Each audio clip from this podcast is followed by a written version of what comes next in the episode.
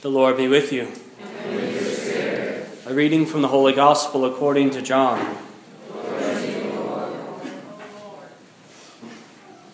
On the first day of the week, Mary of Magdala came to the tomb early in the morning, while it was still dark, and saw the stone removed from the tomb. So she ran and went to Simon Peter and to the other disciple whom Jesus loved, and told them, They have taken the Lord from the tomb, and we do not know where they put him. So Peter and the other disciple went out and came to the tomb. They both ran, but the other disciple ran faster than Peter and arrived at the tomb first. He bent down and saw the burial cloths there, but did not go in. When Simon Peter arrived after him, he went into the tomb and saw the burial cloths there, and the cloth that had covered his head, not with the burial cloths, but rolled up in a separate place. Then the other disciple also went in the one who arrived at the tomb first, and he saw and believed, for they did not yet understand the scripture that he had to rise from the dead. The Gospel of the Lord. Praise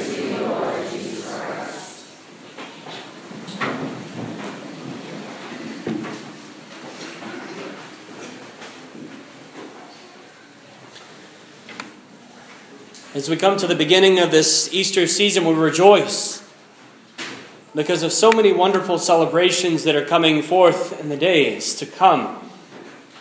We know that indeed next Sunday we'll celebrate Divine Mercy Sunday. We have soon a Good Shepherd Sunday. Celebrations such as First Holy Communion and Confirmation for adults coming soon as well. But even more than just the earthly celebrations, we have the gift of Christ our Lord gift of Jesus, who has conquered sin and conquered death. He's been raised up. Despite all things that the world understands, he comes back from the dead. Even the disciples struggle in this recognition.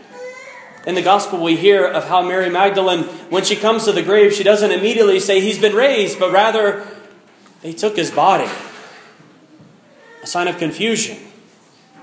And she runs off to Peter and to John, the other disciple unnamed in the gospel today, and tells them, and they too run. And they struggle to understand. They too believe the word that someone has simply stolen the body. But when John enters, it says, he saw and he believed. It was only then that he began to believe.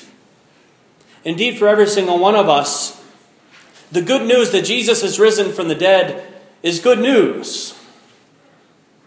But until we encounter Christ, there can still be that sense of questioning, of doubt. A sense in which maybe we wonder was his body really just taken? Rather than to rejoice in the first instance, knowing the truth that Christ has been raised just as he said.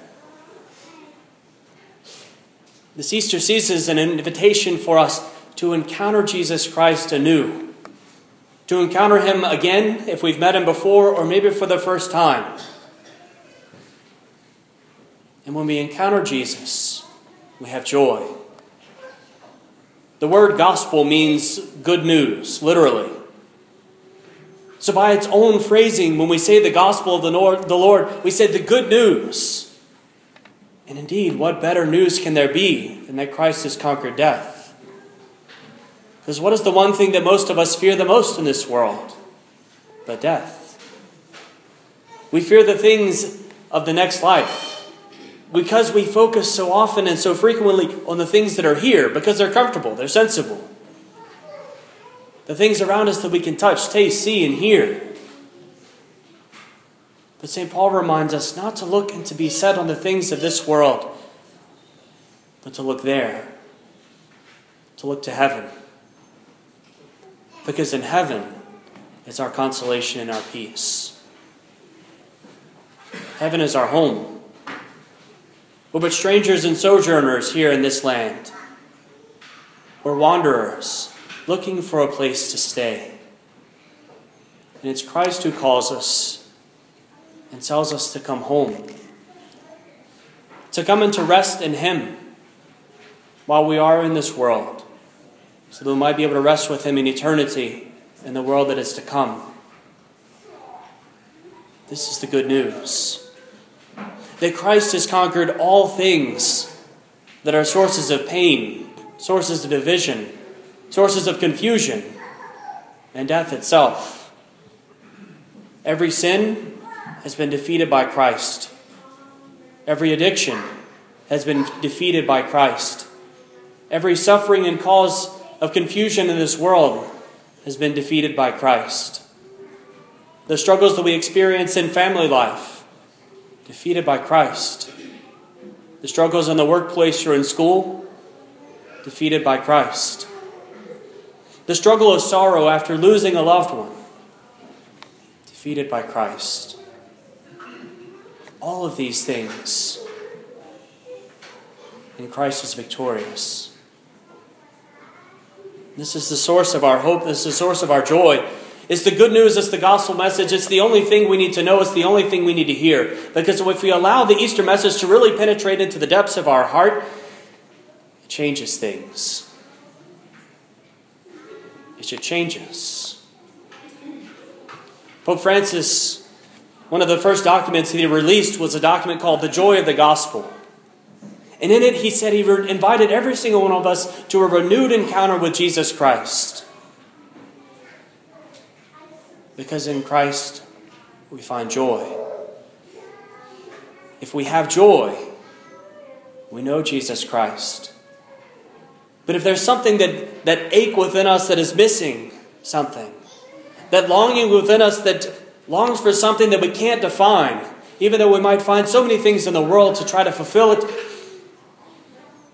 the itch is Christ. The longing is our Lord. And He bids us come. Especially on this Easter Sunday, this time when so many graces are poured out forth upon the world. He invites us to come. He's the Good Shepherd who never gives up on us. Though we may wander for so many days, our Lord continues to seek us out. And when He finds us, he calls us to himself. Our Lord Jesus loves us deeply. Every single one of us, not just as a group, but individually. Every single one of you by name, and me as well. He has died and he is raised for you. What a grace. Indeed, good news. Often during the Lenten season, we give up something to be able to unite ourselves to Jesus a little bit more during his passion and his sufferings. We'll often give up things that bring us much pleasure, such as cokes or candies or cakes and these kinds of things.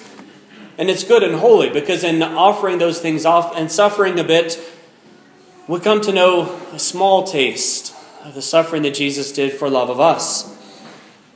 But the thing is, that no farmer among us would plant seeds in the ground and expect nothing to come up, huh? Any farmers go out and till the soil and do all the do all the groundwork, plant everything, and then wait for the wait for the dirt to, to sit there and look brown for a season? No.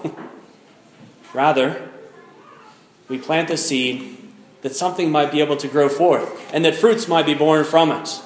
Fruits that would nourish us and nourish others. And so, too, the Lord God invites us to bear fruit. Through the course of the Lenten season, through the course of our whole life, we plant seeds. We give little gifts to our Lord. A small offering here, a small sacrifice there, an extra prayer raised up from time to time. Each of them little seeds planted in the, in the soil of our soul. And in this time, the Lord comes with the blessed water, the water which we bless in this Mass, to be able to come and to bring new life. So many of you, as you were coming in, you were dipping your hand in the holy water font and recognizing, ain't nothing there. and it's because soon the Lord will bestow that water. Soon that water will be poured forth upon us. It will be sprinkled upon us as we renew our promises to follow Jesus Christ and to seek His will. And then that water will be poured out into the fonts that as we go forth from here, we might be able to dip our fingers and find that water, to find that life. And as we receive that water, may it also be able to bring us spiritual life. I'd like to invite each of you who have taken up and, and given up something for the Lenten season, a negative sort of approach, not in a bad way, just a negative, taking away things. I would invite you for the Easter season to be able to take a positive approach and to do something in addition. An extra prayer, more time in prayer, to make an, a strong intention every single day to be able to serve others in an act of charity, to renew your commitment to Jesus Christ, and to following Him in the course of each day. Because if we continue to place ourselves in the presence of Christ, if we continue to let Him increase the, the, the, the, fruitfulness of our soul, we have all joy. All joy.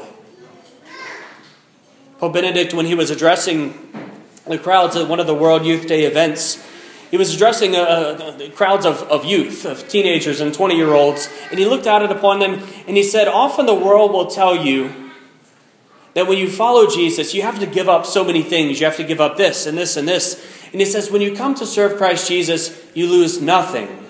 Nothing, absolutely nothing. Three times he said it. We lose absolutely nothing, but we gain everything. We gain heaven. We gain eternal joy. And in this life, we gain peace.